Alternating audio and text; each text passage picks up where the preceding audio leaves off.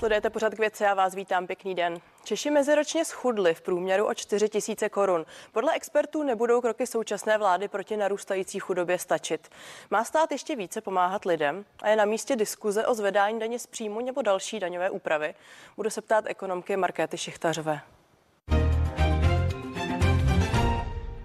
Markéta Šichtařová je se mnou ve vysílání a vás zdravím, pěkný den. Dobrý den. Pojďme k té aktuální situaci. Ukazuje se, že lidé začali dramaticky šetřit a také tržby v malou obchodě výrazně poklesly. Mluvím teď o číslech za říjen. Vy ve svých komentářích naznačujete, že ta situace bude dál postupovat, tak bude ještě hůř? Zatím to tak vypadá. Eh, zatím to vypadá tak, že lidé měli zhruba před rokem touto dobou historicky rekordní úspory a ty rekordní úspory během tohoto roku postupně rozpouštěly. Mnozí lidé psychologicky uvažují tak, že si v podstatě nedokáží dělat moc velké zásoby na horší časy, protože na to třeba nejsou zvyklí. A tak i když mnozí lidé vědí, že přijde třeba zvyšování záloh na energie nebo že banka jim pošle vyšší vyučtování, vyšší úroky z hypotéky, tak přesto nedokáží psychologicky ty svoje zásoby úspor udržet na vysoké úrovni a e, mají prostě vyloženě takovou obsesivní touhu e, ty úspory rozpouštět a to se právě v letošním roce dělo. Viděli jsme, že lidé statisticky na poslední chvíli ještě eh, létali teď na podzim eh, často na dovolenou. Bylo to trošku neprozíravé, ale prostě lidé se takhle mají sklon chovat. A proč o tom mluvím? Mluvím o tom proto, eh, protože teď se vlastně ty rekordní úspory rozpustily a už dávno rekordní nejsou, ale inflace ještě pořád zůstává hodně vysoká. Kdybychom si nehráli se statistikou a započítali bychom do inflace dokonce i e, tu dotaci, kterou vláda poskytla na stropy energií, tak už jsme v inflaci nad 18%. Tak, a zatím pardon, to nevypadá, já vám do že by toho s dovolením skočím, inflace... jenom abych schrnula odpověď na tu první otázku. Znamená to tedy, že je to skutečný odraz stavu peněženek, není to pouze teď emoce nebo reakce na to, že nás čekají hor, uh, horší časy? Vypadá to, že to skutečně je eh, obraz toho, že lidé se mají hůř. Proto jsem mluvila o té inflaci, že skutečně lidé mají fyzicky a ještě budou mít fyzicky pocit, že skutečně chudnou. Ale úspory už mít nebudou. A z toho titulu to vypadá, že ještě minimálně v příštím eh, kvartále, v prvním kvartále roku eh, příštího, lidé budou utrácet ještě méně, protože prostě peníze opravdu nebudou mít.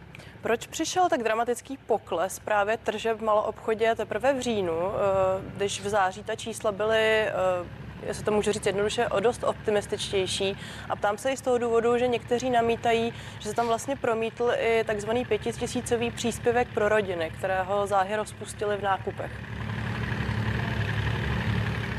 Ano, eh, to je eh, také pravda, to je právě ten efekt, o které jsem mluvila, že když lidé dostanou peníze na účet, tak ho prakticky okamžitě eh, prohospodaří, projí a nedělají si úspory. A z toho titulu, když ty úspory už se hodně rozpustily, tak už nebylo z čeho jednorázově utrácet. A navíc začaly přicházet skutečně už velké strachy z toho, jak to bude s energiemi, jak to bude třeba s placením hypoték, které postupně zdraží, protože skončí fixace. Tak takže eh, to utahování narůstá, to utahování utrácení bude v příštích týdnech pravděpodobně ještě narůstat. Vy často zmiňujete jakousi nedostatečnou finanční gramotnost Čechů, tak mohly podle vás i v tomto případě domácnosti postupovat jinak a už jste to před chvílí naznačovala. Ano, já myslím, že i v tomto případě eh, se ukázala jistá, neúplně dokonalá eh, finanční gramotnost, kdy lidé si neuměli eh, dohromady spojit to, že se na ně žene zdražování v mnoha oblastech a současně, že už nemají tak vysoké úspory, jako měli třeba před rokem. Takže vlastně jednali v mnoha případech impulzívně, trochu nerozumně a nedělali si zásoby na horší časy, což se určitě jako, řekněme, malá finanční gramotnost dá označit. Eh, pojďme teď zpátky ke statistikám. Já už jsem v úvodu říkala, že lidé meziročně schudli zhruba o 4 tisíce korun. Když to budeme měřit průměrnou mzdou, narážím na to, že reálné mzdy poklesly zhruba o 10% podle Českého statistického uh, ústavu. Mě teď zajímá, Ministerstvo práce a sociálních věcí minulý týden představilo návrh růstu minimální mzdy zhruba o 1100 korun, ale jen v některých oborech a v některých kategoriích. Je podle vás vůbec tahle diskuze v tuto chvíli na místě? Místě a ptám se teď i na úroveň, i na tu diskuzi obecnou. Víte, ta diskuze o minimálním mzdě je v podstatě irrelevantní.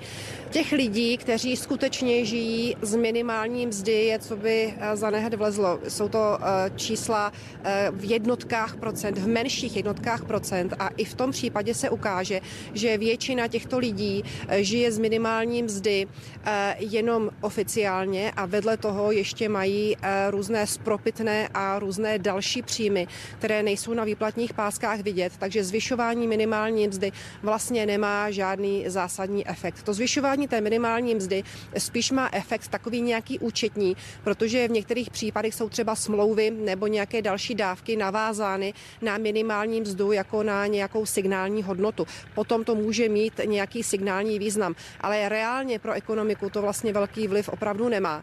A momentálně naše, naše starosti jsou úplně někde jinde než u zvyšování minimální mzdy, takže já mám pocit, že tím akorát odvádíme trochu pozornost od těch relevantnějších věcí. Dobře, necháme-li tedy stranou mzdu minimální, tak eh, je tady nepopiratelný fakt, že inflace jen za říjen meziročně vzrostla o 15%. Je tedy legitimní obecně se bavit o růstu platů a mest, jak tedy ve státním, tak v soukromém sektoru? Legitimní to je. Jiná otázka je, jestli to čistě ekonomicky vzato není kontraproduktivní. A teď si musíme vysvětlit jednu věc. Eh, samozřejmě, že když jednotlivec se dostane na účet připsanou ať už vyšší odměnu, plat nebo třeba mzdu ve státní správě, takže se subjektivně v ten daný okamžik pochopitelně cítí bohatší. To byl taky ostatně ten efekt, o kterém už jsme mluvili, když lidé dostali příspěvek 5000 korun, tak ho prakticky okamžitě utratili, protože měli radost, že se cítí subjektivně bohatší. To je ovšem eh, velmi zkreslený pohled, eh, řekla bych kognitivní zkreslení toho jednoho jednotlivce. Ve skutečnosti, když se bavíme o celé makroekonomické situaci, tak se ukazuje, že eh, v reálu, když rozdáme plošně, zvýšíme platy, tak to v podstatě vůbec ničemu nepomáhá a že vlastně z dlouhodobého pohledu tím všichni ještě více chudneme. Protože když rozdáváme ještě větší kvantum peněz eh, do oběhu lidem, eh, tak vlastně tím ještě více působíme na zvyšování cenové hladiny a to zvyšování cenové hladiny ještě víc zvyšuje tu diskrepanci mezi inflací a mezi reálnou mzdou budou. To znamená, že potom vlastně v konečném důsledku se lidé subjektivně stávají ještě chudší. Ale já na druhou stranu samozřejmě chápu, že takhle není možné, aby každý jednotlivec uvažoval, takže z dlouhodobého pohledu pochopitelně, že budeme očekávat, že vláda bude zvyšovat mzdy, bude zvyšovat platy, ale nemůžeme si myslet, že bychom opravdu díky tomu byli schopni nějak eh, zbohatnout. To je prostě jenom iluze. A jen tedy krátce z toho, co vy naznačujete, tak promítne se to případně opět eh, v navýšení inflace, protože i to eh, namítají někteří ekonomové. Ano, přesně to je to, o čem mluvím. To, co jsem řekla já mnoha slovy, tak vy jste teď schrnula jednou větou. Eh, samozřejmě vtip je v tom, že když přidáme na platech, tak se to opět promítne do inflace. A tím pádem vlastně všichni budou opět o něco o tu inflaci chudší. Možná bychom uzavřeli tuto část, když jsme tady lehce kritizovali finanční gramotnost Čechů. Zeptám se, jsme v tom ojedinělí a existují možná nějaké obecné rady pro tu aktuální ekonomickou krizi, které byste, kterou byste lidem vydala?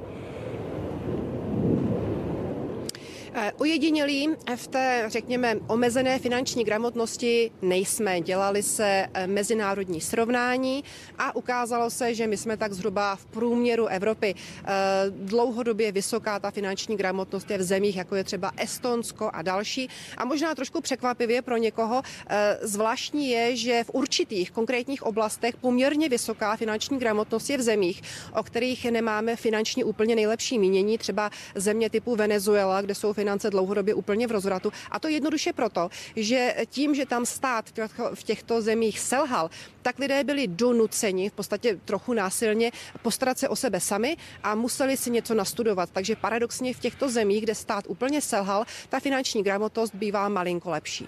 Tak to jsou slova ekonomky Markéty Šichtařové, které zůstává hostem pořadu k věci. Paní Šichtařová, vy ve svém posledním komentáři nebo blogu na idnes.cz píšete, že státy Evropské unie jsou socialistické, protože se podíl jejich vládních výdajů na hrubém domácím produktu zvedl mnohdy až k 50, ne přes 50% Týká se to také Česka.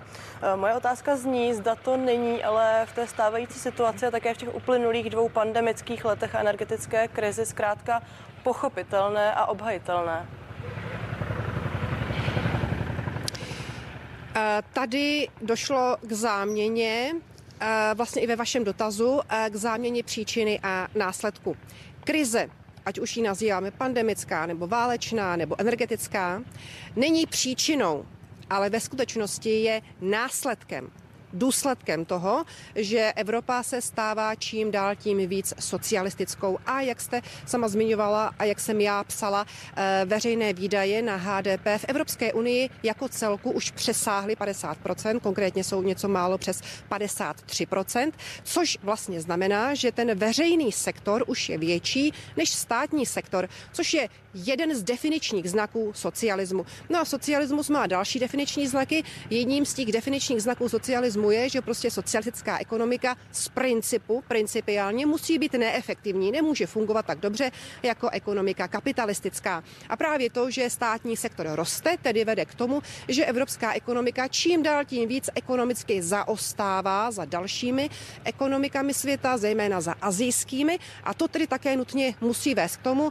že ta evropská ekonomika, notabene třeba česká ekonomika, že budou čím dál tím víc relativně ke světu chudnout a tím pádem, čím budeme pořád chudší, tím více také budeme čelit různým krizím, ať už je budeme nazývat jakkoliv, ať už je budeme nazývat krize pandemická nebo třeba krize spojená s válkou, ale ve skutečnosti se jedná spíše o záminky, protože jde prostě o to, že ta ekonomika nefunguje. Kdyby ekonomika fungovala velmi dobře, kdyby ekonomika byla tržní, tak by si i třeba s tou válkou na Ukrajině poradila úplně jiným způsobem, než jak si s ní poradí právě teď. Eh, to, že zdraží ruský plyn nebo že jeho málo, by pro ekonomiku, která je zcela tržní, zdaleka nebyl tak velký problém jako pro naši ekonomiku socialistickou. Hmm, pokud tomu tedy správně rozumím, tak jinými slovy také říkáte, že Evropa si svoje lidi rozmazlila a co by tedy podle vás měla dělat jinak?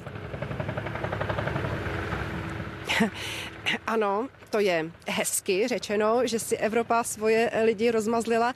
A co by měla dělat? No, měla by je přestat rozmazlovat, ovšem řekněme si rovnou na rovinu, že to tak úplně nejde, eh, protože potom není společenská poptávka. Jak to dopadá, eh, když eh, stát se rozhodne přestat lidi rozmazlovat? Jsme viděli před nedávnem ve Velké Británii, kdy nová premiérka Listrasová byla zcela smetena nevolí lidu i nevolí vlastně vlastně finančních trhů a podniků právě proto, že momentálně to veřejné mínění je nastaveno na poptávku, potom ještě větším socialismu a ještě větším veřejném sektoru. Eh, paní Trasová měla velmi dobrý recept, jak ekonomiku dostat do stádia opět funkčního a jak ekonomiku Velké Británie ozdravit, aby znovu velmi dobře fungovala.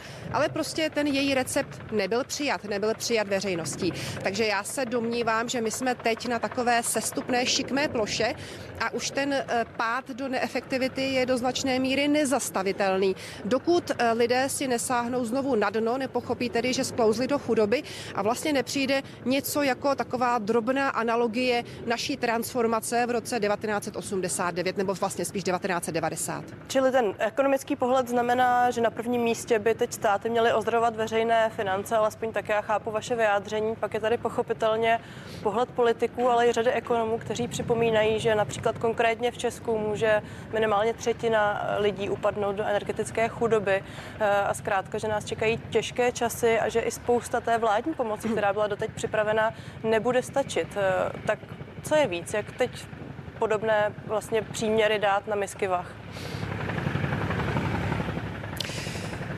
Uh, ano, k té první části vaší otázky jednoznačně ano, stát by měl stabilizovat své veřejné finance a když já říkám slovo stabilizovat, tak pod tím slovem stabilizovat mám na mysli, měl by razantně, ale opravdu razantně zmenšit vládní sektor. Měl by vlastně udělat to, co se dělo po transformaci eh, v 90. letech, kdy hlavním cílem eh, veřejných financí tehdy bylo eh, jednak zachovat veřejné finance finance vyrovnané, nikoli v deficitní a současně zmenšit veřejné výdaje na HDP, to znamená vlastně zmenšit státní sektor. E, tímto procesem by měla znovu projít celá Evropa. A teď k té druhé části vaší otázky, kdy vy říkáte, že mnoha lidí, mnoho lidí, třeba i ekonomů, upozorňuje na to, že lidem hrozí takzvaná energetická chudoba. Ano, hrozí. A víte, proč jim hrozí? Protože jsme v onom socialismu. Tedy nezaměňujeme příčinu a následek. Když budeme socialismus léčit tím, že budeme ještě socialističtější, potom samozřejmě chudoba bude ještě větší. Před rokem 89 jsme byli téměř všichni chudí. Takže ano, energetická chudoba nám skutečně hrozí, ale ne proto, že by to bylo něco, co spadlo z Marsu, ale proto, protože si ji Evropa sama vyrobila. Na druhou stranu je na místě dělat tak razantní kroky i za cenu toho, že teď tisíce, ne desítky tisíc lidí možná skončí na ulici, když to velmi přeženu? Oni na ulici neskončí, eh, protože stát je zasanuje tím, že ještě zvýší přerozdělování a ještě více pravděpodobně eh, vezme peníze eh, daně od lidí, kteří stále ještě vydělávají, od podniků, kteří stále ještě vydělávají, od lidí, kteří stále ještě spotřebovávají a ještě více pravděpodobně ten stát zvýší přerozdělování. To znamená, že ještě více se zvětší vládní sektor a těmito transformacemi, těmito eh, přerozdělováními budou eh, zadotováni lidé, kterým skutečně hrozí ta energetická chudoba. Pardon, ale právě proto, co teď popisujete, tak není lepší preventovat, než sanovat? Tato prevence nás dovedla tam, kde jsme. A jak z toho začarovaného kruhu tedy ven? Já vám teď asi nerozumím, omlouvám se. Jde o to, že čím více zvětšujeme veřejný sektor, tím více sklouzáváme do chudoby. Takže nemůžeme léčit chudobu tím, že ještě více zvětšíme veřejný sektor. Musíme to rozetnout a z toho začarovaného kruhu se dostat zpětným chodem. To znamená tím, že budeme velmi bolestivě veřejný sektor zmenšovat. Ano, bolestivé to bude, ale prostě v tuto chvíli už neexistuje žádné dobré řešení. Už jsme se dostali příliš daleko. Jedinou možností, jak dlouhodobě postavit ekonomiku na nohy tak, aby nesklouzávala do žádných krizí typu energetická krize nebo válečná krize a podobně, je razantně zmenšit veřejný sektor. To znamená propustit třeba polovinu státních zaměstnanců, dostat se s počtem nebo podílem veřejných zaměstnanců někam, kde jsme byli třeba v roce 1995. Samozřejmě, že to bude strašně bolet a vzroste nezaměstnanost, tomu rozumím, ale, je to ale prevence. tam se na to, na co jsem se ptala už před chvílí. Za té stávající situace souhlasíte s tím, že by stát měl pumpovat další podporu domácnostem v té energetické krizi, ano nebo ne? Takhle otázka nestojí.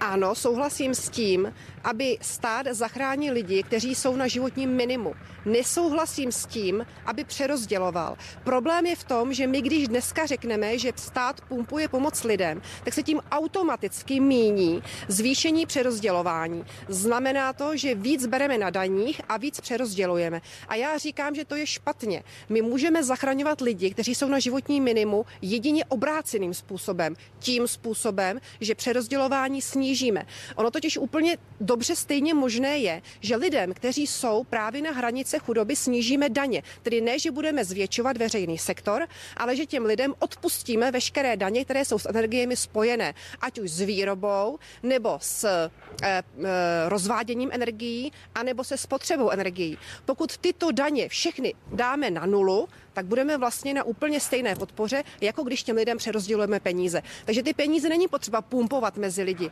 Stačí ty peníze mezi lidmi nechat. Tak a my se k daním za malou chvíli hned dostaneme. Markéta Šichtařová zůstává hostem pořadu k věci.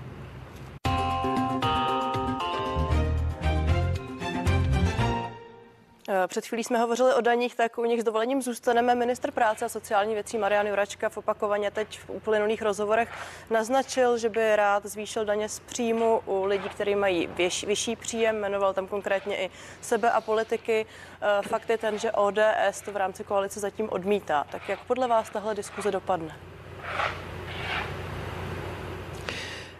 Když budu racionální, pragmatická a vynechám svoje přání a jenom si zaprognozuju, tak si myslím, že veřejná poptávka skutečně je po zvyšování daní, takže si myslím, že ty daně nakonec budou zvýšeny. A myslím si, že to neskončí jenom u daní z příjmů eh, pro vysokopříjmové skupiny.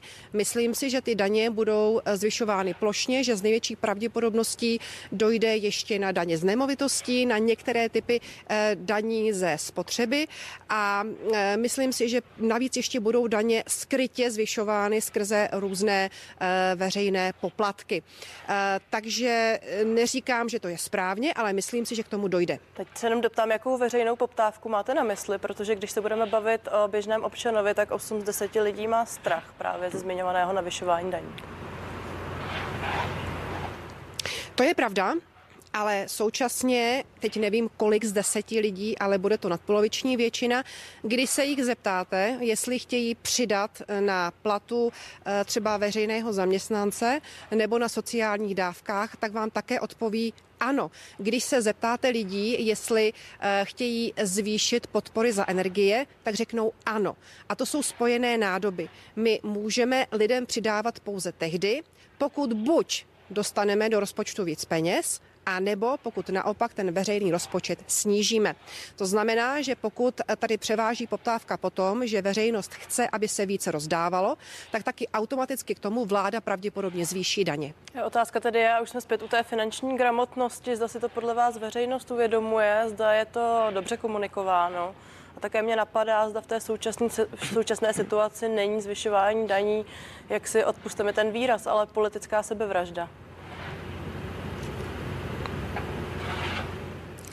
Já si myslím, že politická sebevražda to až tak úplně není, vzhledem k tomu, že eh, velká část veřejnosti nakonec bude ochotná na to kývnout s největší pravděpodobností. Možná to je politická sebevražda eh, pro ODS, která se dlouho profilovala jako pravicová strana, byť já tedy o té její pravicovosti mám značné pochyby, ale vzhledem k tomu, že tedy do voleb šla s tím, že nechce zvyšovat daně, tak pro ODS to pravděpodobně na hraně politické sebevraždy je. A připomeňte mi prosím tu druhou část té vaší otázky. Uh, přiznám se, že už jsem ji sama zapomněla, ale už nás stejně tlačí čas, tak se možná pojďme vrátit praktickým parametrům té daně z příjmu, protože vláda ji bude řešit uh, teprve v prvním kvartále příštího roku a mě zajímá i přes váš zřejmý nesouhlas, jak by taková hranice té sazby měla být nastavena. V podstatě každé zvýšení je špatně a nejsem schopná říci eh, číslo, které je dobře, protože dobře je tu daň pouze snižovat. Eh, prostě záchrana české ekonomiky je v tom, že drasticky snížíme výdaje ze státního rozpočtu. A snížení výdajů ze státního rozpočtu eh, jde skrze snižování daní. Takže tady je prostě zvolena sebevražená cesta pro české veřejné finance i pro českou ekonomiku. Takže jediná správná hranice je prostě nižší než tam, kde je dneska. Tak to je varování ekonomky Markety Šichtařové. Já děkuji za váš čas. Pěkný den. Na viděno. Za váš čas děkuji i vám. Pro nás, eh, od nás je to pro dnešek vše a těším se na viděnou na CNN Prima News.